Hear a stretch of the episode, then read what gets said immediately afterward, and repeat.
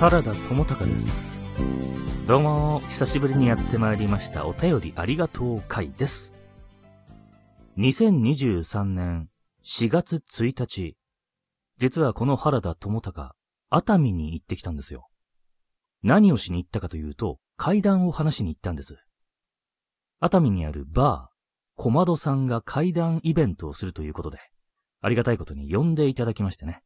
この原田と、山優さんと、ホームタウンさん、三人で熱海の階段イベントにお招きいただきまして、バー小窓さんの2階にある、かなり雰囲気のある和室で、階段会という感じでやってきたんですよね。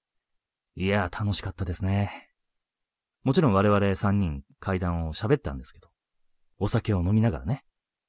そのイベント一応終わった後なんですけど、多少僕も残りまして、参加してくださった方、まあお客さんですね。方たちといろいろまた怖い話とかして。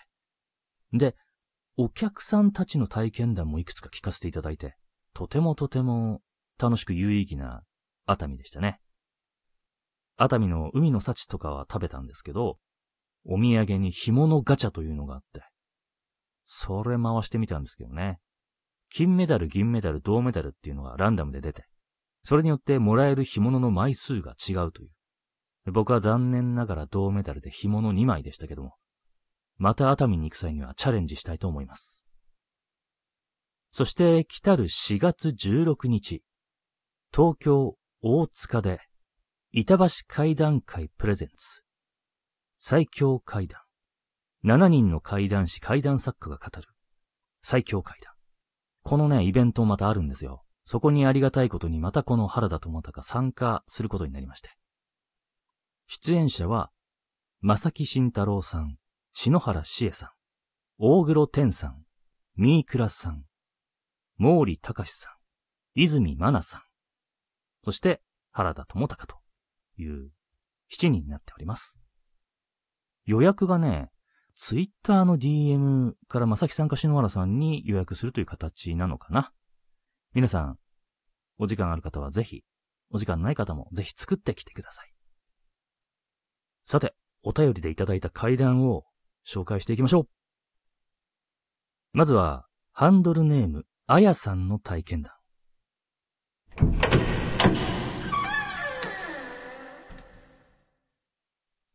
私は幽霊に会ったことはないのですが、以前、こんなことがありました。昔、家族で、つくしをよく取りに行っていました。その日は、たくさんつくしが生えているところを見つけて、家族で取りに行きました。他の家族も大勢来ていました。一緒に取りに来るのは、これで最後だね。と、母がポツンと。その日は、私の結婚式の前日だったのです。私は心の中で、そっか、と呟きながら、遠くから走ってくる車をぼーっと見ていました。その時は、車と私との距離はかなりありました。次の瞬間、その車は、私の服すれすれに通っていったんです。車のドアに擦れ、ブラウスの一部がひらひらと舞いました。私も運転手さんも、え？と視線を交わしたのを今でも覚えています。あと一歩出ていたら、私は完全に車に跳ねられていたことでしょう。私はなぜその車のそばに行ったのか、いつ行ったのか、全く記憶がないのです。そして、車に接触する前に、ぐいっと服の襟を掴んで、誰かに引き戻されました。振り向いても誰もいませんでした。またその時、自分の意志とは関係なく、一歩後ろへ下がったことを覚えています。何やってんの？今車にひかれたら、ご主人が泣くよ？と、のんびり語りかける母に、いや、気がついたらこの場所にいたんだ。とは言えず、うん、そうだね。危なかった。と返事しました。この話は誰にも話したことがないんです。結婚に嫉妬した浮遊霊の仕業でしょうか。そして、襟首を掴んで引き止めてくれたのは、私の守護霊でしょうか。私の長年の疑問を解いていただけませんか今でも思い出すと自分の中でゾッとする体験です。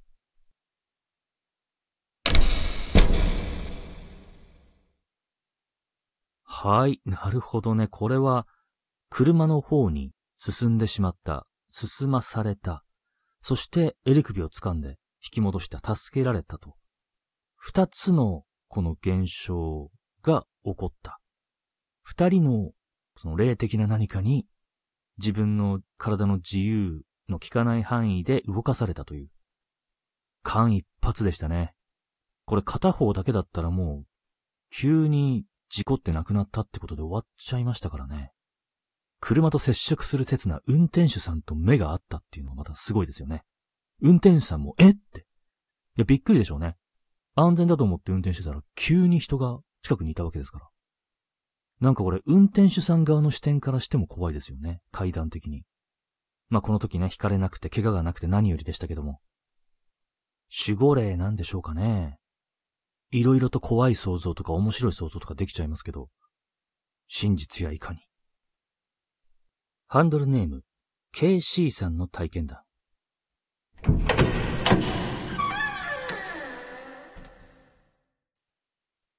小学3年生か4年生の時の夏休みに宿題をしていたんです。多すぎてうんざりしながらやっていたら、暑くてムシムシするのに眠くなってきて、つい眠ってしまったんですよ。その時に夢を見たんですけど、その内容を今でもはっきり覚えてるんです。家にある椅子の隣に座って、自分の足の部分を横から見ているんです。そして向かい側には、すごい顔をしたよくわからない人型の何かがいたんです。その何かは、声を上げるでもなく自分に寄ってきて、触ろうとしてたんです。でも、怖いだとかいう感情が湧かない。そしてその何かが、自分の左膝に触れたところで、はっと目が覚めたんです。それから3ヶ月くらいした頃、同じマンションの友達と遊んでいたら、マンションの前の広場と道路との間で転んでしまったんです。ただ歩いていて足を引っ掛けただけなので、軽傷だと思ったんですが、なんと、骨が折れていたんです。運がなかったなと思うしかないんですが、なんと、骨折したのは、左膝でした。なんであの転び方で、左膝だけ、しかも骨折までしてしまったのか。今になって思うと、あの夢との関連性を感じざるを得ないんですよ。まあ、それ以降は何もないので良かったですが。でもそれがトラウマで、部活は運動部には入れませんでした。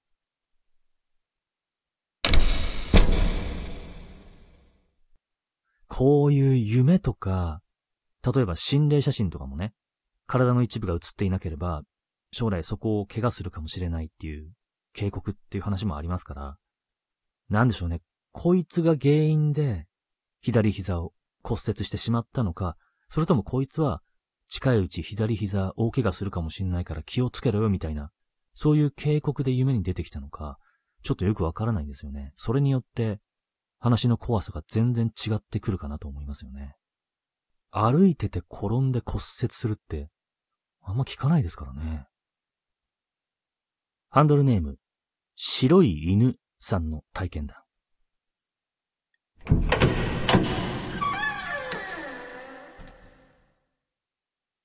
私の母は昔から霊感があり、家の階段に知らない子供が立っているとか、父親が知らない子供を連れて帰ってきたとか、そういうことはたまにありました。そのせいか、実家ではよく金縛りにも会いましたし、私自身が不思議な体験をしたこともありました。その中で私が覚えているものをお送りします。私には兄と弟がおり、私が5、6歳の頃、母が兄弟とお風呂に入っていた時のことです。私は先にお風呂に入ったのか、後から入るので待っていたのかよく覚えていませんが、リビングにいました。私はそこで父と話をしていたのですが、お風呂から出てきた母に、誰と話していたのかと聞かれました。その時には、父はリビングからいなくなっていました。私がお父さんとだよ、と母に言うと、お父さんはまだ仕事から帰ってきていないよ、と言われました。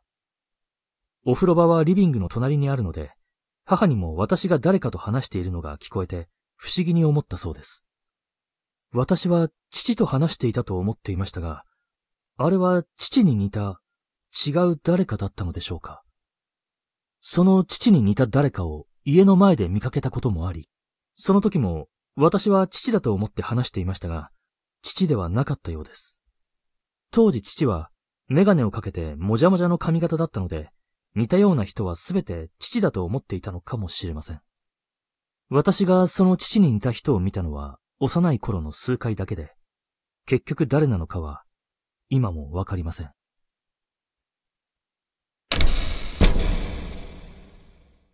これは不思議な話ですが、いろいろ考えられますよね。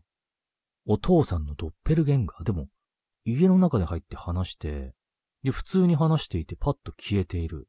となると少し違うのか。お母さんが霊感があるということでね。何かそれ関係のことなのか。それとももしかしたらこの白い犬さんのイマジナリーファーザーだったのかとか。今となってはもうわからないということですがね。不思議な話です。ハンドルネーム、床屋の娘さんの体験だ。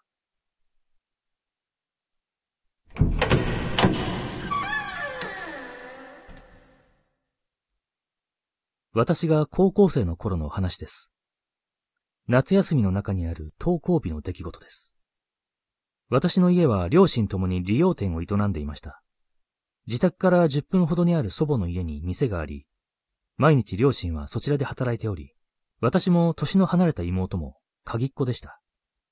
その登校日の日も、学校から帰った私は私服に着替え、近くのレンタルビデオ屋に借りたビデオを返しに行こうと家を出ました。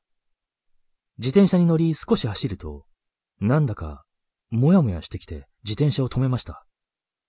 なんか、このまま行っちゃいけない気がする。どうしても家に戻らないといけない気がする。そう感じて、私は家に引き返しました。不思議な気持ちで玄関を開けたその瞬間、家の電話が鳴りました。受話器を取ると、母からでした。店から父がタクシーで家まで行くから一緒に乗ってきなさい。と言葉少なめに言うと、私の何かあったの？という質問には答えず、慌ただしく電話を切られてしまいました。言われた通り外で待っていると、父と妹の乗ったタクシーが来て、私も乗り込みました。着いた先は病院でした。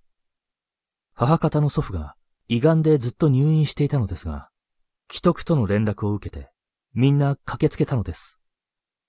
子供たちも孫たちも、誰一人欠けることなく、祖父の臨終に立ち会えなかった者はいませんでした。その時私は、虫の知らせってあるんだなぁとぼーっと考えていましたが、大人たちが慌ただしく動いている中、久しぶりに会った一つ年下のいとこと話をしていたとき、先ほどの話をしたんです。そうしたらそのいとこが驚いた顔をして言いました。私も出かけようとしてたんだよね。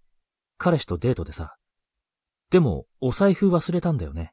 で、家に戻ったんだけど、そうしたら電話がかかってきたんだ。お父さんから。と。その後は、私と同じように病院へ。おじいちゃん、きっと孫たちに会いたかったんだね。って、じんわりと温かい気持ちになりました。その日から数日、おじいちゃんの家にみんなで泊まっていたとき、夢を見ました。レンタルビデオの延滞金が50万円くらいになってしまい、どうしようとあわあわしている夢です。目が覚めて思いました。そうだ。すっかり忘れていた。私、ビデオを返しに行こうと思ってたんだった。その後、慌てて家に連れて行ってもらい、ビデオを返却しました。延滞金は、ギリギリかかりませんでした。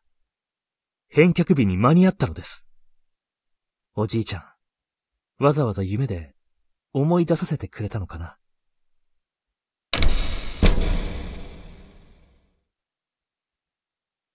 はい。ということで、おじいちゃんが子供孫たちみんなを最後の時に呼んで、アフターケアまであるという、素晴らしいですね。虫の知らせからの夢枕？まあ、おじいちゃん出てきてませんけどね、夢の中には。おじいちゃんも焦ったでしょうね。ああ、みんな、虫の知らせを出して、みんな来てくれた、よかったってなった後に、しまったレンタルビデオって。で、なんとかね、夢で知らせて、危機感を煽るためにわざとこう、延滞金50万円ぐらいの夢を見せたんでしょうね。そして、間に合って延滞金発生せずによかったって。なんかね、床屋の娘さんが、延滞金発生しなくて間に合ってよかったって思った時多分おじいちゃんもよかった思ってたでしょうね。そんな心温まるお話でしたね。ありがとうございます。はい、お便りでいただきました階段。今回は4つお話ししました。どうもありがとうございました。これからも海電波放送局では、あなたの体験談、番組の感想ですとかいろいろお便りお待ちしてますので、ぜひ送ってくださいね。そして、もう一度言いますが、4月16日、東京の大塚ドリームシアターで、板橋会談会プレゼンツの会談イベント、15時開演ですかね。この原田智隆を含めた7人の怪談師怪談作家が生で怪談を語りますので、ぜひいらしてください。実はですね、この体験談お便りいただいて、紹介する際に、この体験談、今回のお便り会で公開しますよっていう風にね、メールを差し上げてるのですが、もしかしたら過去に何回かそのメールを忘れていたという可能性が出てきまして。ええ。あれ連絡受けてないのに自分の体験談紹介してんじゃん原田、みたいな。もしそういう方がいらっしゃいましたら、大変申し訳ありませんでした。今回お便りの中に、父、母はまあそれほどでもないですけど、父、言いづらいですよね。めちゃめちゃリテイクしましたね。はい、なんでもないです。それではまたお会いしましょう。引き続き海電波放送局をお聴きください。原田智隆でした。またね。